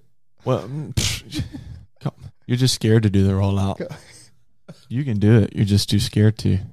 I don't. I believe in you, Danny. Uh, um, No, really, it can last. I don't care how long it lasts. I have to leave at seven, but it can it can keep going. But something scares me about that question, though. I think you have a deep. No, I just don't like. There's there's so much good in this chapter. There's there's so I mean, He's one of just the asking when we have to cut it off. no, I'm I'm saying there I, there's a lot to be said Yeah. left It on could this last a- chapter. a long it could time. it has the potential. I just one of the as as we move and as you so you mentioned you know assurance and he's he's gonna he's gonna leave it behind there halfway up the the hill of difficulty. But one of the if if we have to cut it off, I do want to note in reading this book and especially this chapter, right after he experiences the cross, one of the first things that strikes you is how crowded the the pilgrim pathway is. Yeah. Mm. But Yeah. it's crowded with people who are not true pilgrims. I think he runs into seven people in this chapter Yeah. that are on the path that wind up in destruction. He has the three that are in Three chains that are in chains. and he has formalist and hypocrisy, and then the two at the top of the hill who are retreating. ru- who run who from- run back. Yeah. so it is so crowded. He runs into so many people that are on the pilgrim pathway who have not entered by the gate, who are not progressing, or who are going backwards, and and so in the in the midst of this chapter that so boldly declares the completeness of our salvation in the cross and that there's nothing left for us to do in order for us to save ourselves we also get the emphasis that our our our walk is not over at the cross Yeah. or or that our sanctification begins there Amen. we, when we begin Amen. to walk and so we can't we can't do what so many people accuse uh, Christianity of of condoning, which is come to the cross and then sit down, or try to enter by a different way, Right. or Right. you know be satisfied with the progress we got, run into a few lions, and say no, we're going back. Yeah. I'm good. You got to keep. You have to keep going. Yeah. And this is where the journey gets that where the pilgrimage gets difficult for a totally different reason. You know, at first it's difficult for him personally because he has a burden of sin on his back. Mm-hmm. Now it becomes difficult for him because it's um the temptation to go back to where he came from. But going back, it's going back to the city of destruction and lapsing from his faith, as we would say. So it's, it's difficult, and there's more difficulties in the rest of the story. That's Better. what I that's what I love about the hill difficulty. It comes so quickly after Yes. his after the cross. Uh, it's like uh, Bunyan writing this is making no question. Like there's no bones about it. It's like this isn't. Uh, it's the it's the narrow way, but it's not the easy way. Um, Mhm. that oh okay well now everything's gonna be peaches and cream now that his burden's lifted at the cross. It's like oh no, that that's why this brings us back to the interpreter's house where uh, he gave the he gave the the dream or the analogy of the man uh, fighting through the guards to get into the to get into the palace. Just, and and then uh, Bunyan, like we talked about, or Christian, as we talked about last week, he didn't even need an interpretation. He just smiled and said, "Oh yeah, I I, I get this one. I understand this one. We can move on. we, we're, we're good." Uh, just smiled and was just like, "Yeah, yeah, yeah. Check. Got that one. Let's. I'm good to go on that one." By the way, that's a good one to remember too, because that that is one quick snapshot of what's going to happen for the rest of the book. Basically, The man with strong countenance getting into the kingdom, yeah, chopping and hacking away at all the people Yeah. trying to hold him back. yeah, yeah, Because that's we we talked about the the cross reference to the Bible there shows that the things that we're to chop and hack at are tribulations. yeah. So that's what the rest of the the book is about. Yeah. Chopping our way to the celestial gate. Um you know, imagine this. Imagine we live in a place like Bunyan did um England with so much physical persecution. You think of Bloody Mary. You think of things like that. Imagine advertising Christianity like that. It comes with its own advertisement. Hey, do you want to be a Christian? Here's all the persecution that comes for you. You know, we live in the Bible Belt, so clearly different sort of persecution on a different scale. So it's harder to advertise and it's harder to be honest about the tribulations that come with us. We go into greater depth, but imagine people being burned at the stake. You know, metaphorically, you got somebody, you got faithful standing behind you, being burned at the stake, and we're evangelizing to the lost. Hey, repent of your sins and believe in Christ. And then in doing so, they step into a life of that. Um, be a Christian, but just know that directly afterwards you have the hill of difficulty. And after the hill of difficulty, there's, um, you know, a pathway of lions that you're going to have to cross. And those lions for Christian were chained. That you know, so the persecution in in, in that time wasn't free. You know that like it wasn't uh, as as terrible as persecution can get. You know, during that moment, the lions were chained, but it's not always the case. Sometimes there are seasons into you know where the the lions are off, and you still the pilgrim goes forward. Yeah. Yes. And that's what I was just like talking about. There's so much to talk about in this chapter because we you know we get the picture Yeah. of the church, you know, with the with the porter, uh, you know, Watchful. uh, watchful, calling out to Christian, you know, Christian looking and seeing. Oh, oh, there's the potential for persecution here. There's lions uh, by by the pathway, and he goes in, and then it, they do, they don't say, oh, you know, watchful doesn't say. I'm so glad you're here. Come in, hurry, hurry, come in so I can count you and report you, you know, or whatever. No, he's first. He, you know, he has to ask him, and then his daughters, you know, piety and, and prudence and charity. They, you know, they come to to enter. They they ask him questions before he's in, allowed to enter in, and and we get to see all the encouragements that happen, you know, from being a part of the body of God and and from the truth and the and the picture that we get uh, of of the encouragement of the church. Uh, anyway, it's yeah, you're right, Cole. It's Well, and those lions were put there by Watchful um, as a test. mm, It's like, okay, well, uh, the the way I read it is like the lions were always chained. The two guys, I don't remember their name, uh, the two guys that ran away. Uh, t- timorous. yeah, timorous and uh, anyway, uh, timorous and mistrust. They ran away, not knowing that, um, you know, the lions were chained up. Mhm. wasn't going to get them anyway. But they were just like, no, we're out. we're, no, we're done with this. Back down the hill. Yeah, yeah.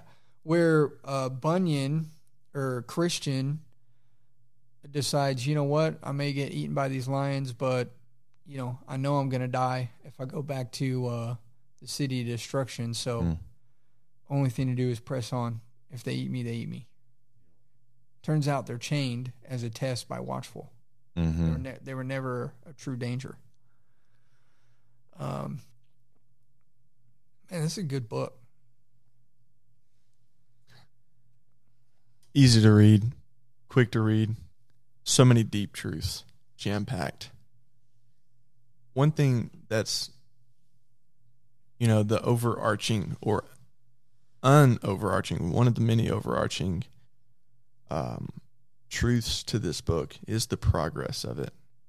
As you mentioned, the difficulties come after he loses the burden. Of Mm. course, they're temporal difficulties. Um, difficulties that, you know, as Paul would say in Romans chapter 8, they're not even going to compare to the future glory that we will have. You know, the present sufferings are nothing compared to the future glory. When he gets to the celestial city, he doesn't think, man, that was a close call. Like that, that was almost not worth it. Never comes across his mind to even think that. Um, but it's progress nonetheless. So often we forget about that.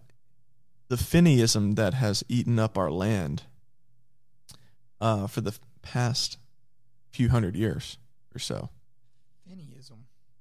Just easy believism. Oh, oh, okay, yeah, like Charles Finney. Yeah. The easy believism, the the say the prayer and everything is good. We've lost the doctrine of sanctification. And because we've lost the doctrine of sanctification, we don't even know about the doctrine of glorification because our sanctification leads us to yearn for our glorification. Think of Romans chapter 8 again.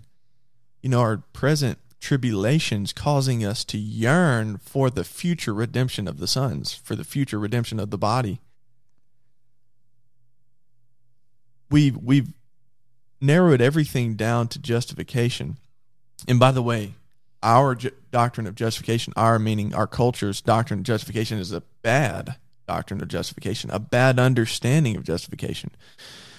Um, the goal of the pastor in large is, you know, just preach this and get people to to believe and you're all good. You know, we have all these mega churches that are they they view themselves as evangelic evangelism centers. Um, you know, the the thing of Elevation Church was pointed out, and that nail was beat very much about how they came out with this flyer that said, "We need your seat." What they meant was, if you're a believer already, we need you to leave because we need more unbelievers to come in so that we can preach this thing and get them saved, and then we're Wait, good. are you for real? For real, you can look it up. We need your seat. Look it up. Um, when you know this better than any of us, Wes. The, some of Hey, hey, Cole, we need your seat. I've been meaning to talk to you about this for a while. getting kicked off the classic cast. Man, you, you think of Paul travailing, travailing to to give birth to the image of, of Christ in these believers. I, I forgot the reference in Galatians, where he's so often we read of Paul, where much of his suffering in his ministry was due to believers, not unbelievers, which he did suffer because of unbelievers persecuting him Yeah. a, a lot. But a lot of his suffering, a lot of his frustration, a lot of his challenge came from immature believers on their pilgrimage and him working hard to uh, present them as holy before the Lord. As I'm talking, Yeah. uh, I'll try to I'll try to point out uh, what I'm talking about here. You know, you think of Second Corinthians. He's writing to the Corinthian church, and really, uh, starting at Second Corinthians chapter ten, he's expressing a, a holy frustration with these people. They're challenging his ministry, challenging his credentials, not even believing that he, you know, is anywhere near the super apostles, so to say. But he says this to the Corinthian church Have you been thinking all along that we have been defending ourselves to you? It is in the sight of God that we have been speaking in Christ, and all for your upbuilding, beloved. For I fear that perhaps when I come, I may find you not as I wish, and that you may find me not as you wish, that perhaps there may be quarreling, jealousy, anger, hostility, slander, gossip, conceit, and disorder. I fear that when I come again, my God may humble me before you, and I may have to mourn over many of those who sinned earlier and have not repented of the impurity, sexual immorality, and sensuality that they have practiced. What is he saying here? Paul is saying, I fear that when I come to you, you're not going to be where you need to be on your pilgrimage. You're not going to need you're not going to be where you need to be in your progress. So, all that rambling to say for Christian and even for the godly minister that we've seen in one of the interpretations in the previous chapter. The challenges are ahead. Take it away. Well, go ahead, Wes. No, I you you, you go ahead, Danny. Well, I'm trying to figure out where to take it. I, uh, I I completely agree, Cole. I you know that you- you see so much of Christian's care and so much of his travail is we see on these these people who are on the path who are not progressing or are going the wrong way.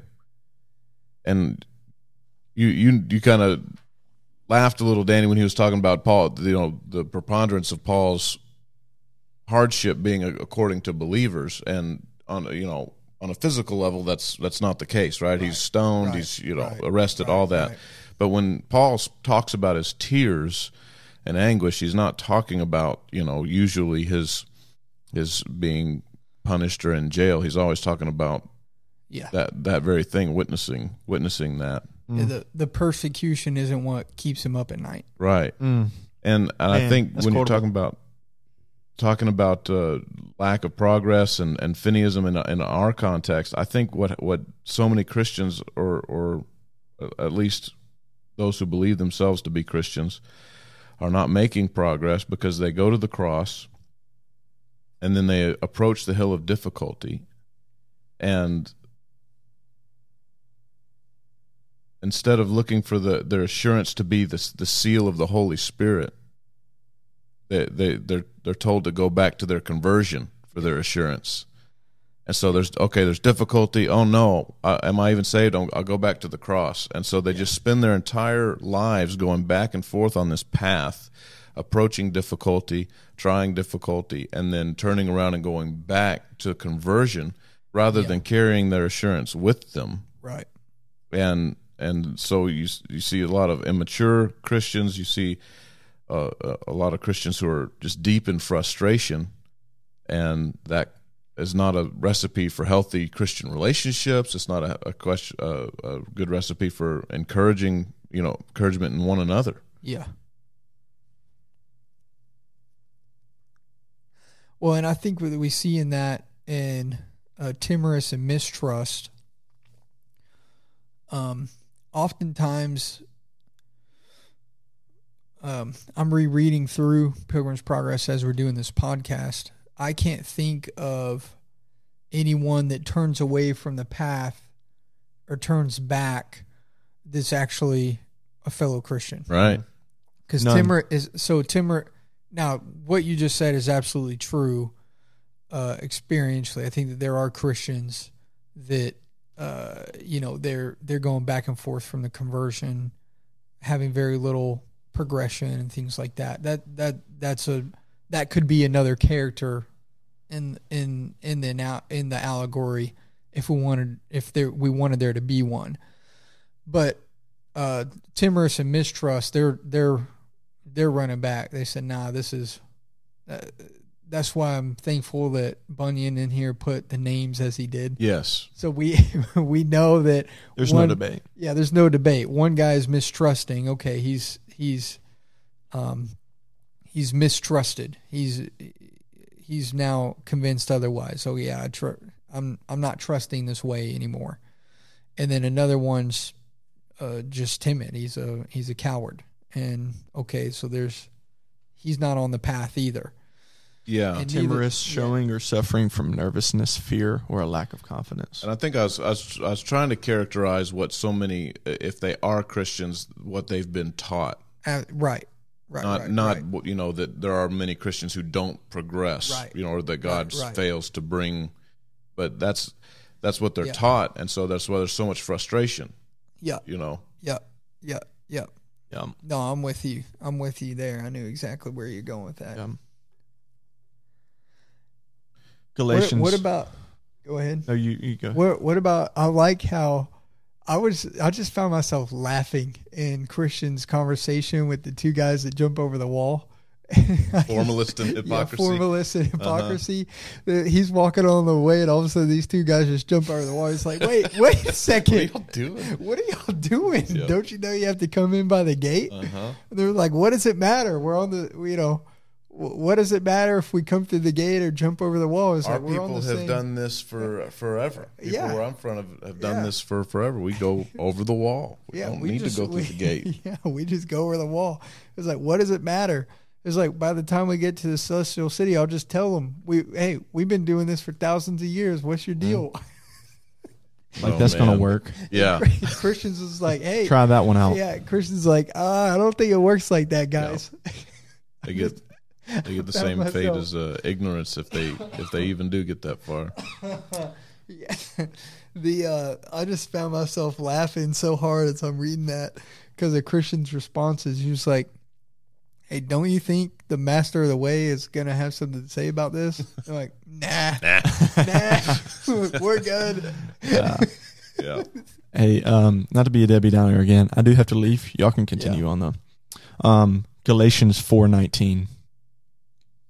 My little children, Paul to believers. My little children, for whom I am again in the anguish of childbirth, Oh, that's, yeah, until Christ is formed in you. yeah. That's good. Talk about suffering. And not to make that from the minister's perspective to the Christian, but in we being in the shoes of the Galatians, the the pain and anguish it is of the progress. Amen. That's why this book is so encouraging because there is there is pain and the temptation is to think mine is unique, right? Or that I am unique in it being painful or it being slow. Mm. But here comes Bunyan. It's almost like Bunyan is hopeful Yeah. and he comes alongside us and he said no. He shows that no it's it's, it's diff- there's difficulty in every christian's life and he just points us to christ. Points us to our hope and our faith. And uh, that's what's so encouraging about it. Amen. And to remember too that when we're on this progress, we'll never have the burden to weigh us down again while we're on it. that's right. Amen. Amen. CD D2 Wes Brown. Coming at you recorded and direct from the classic cast. Where? Just roll with it.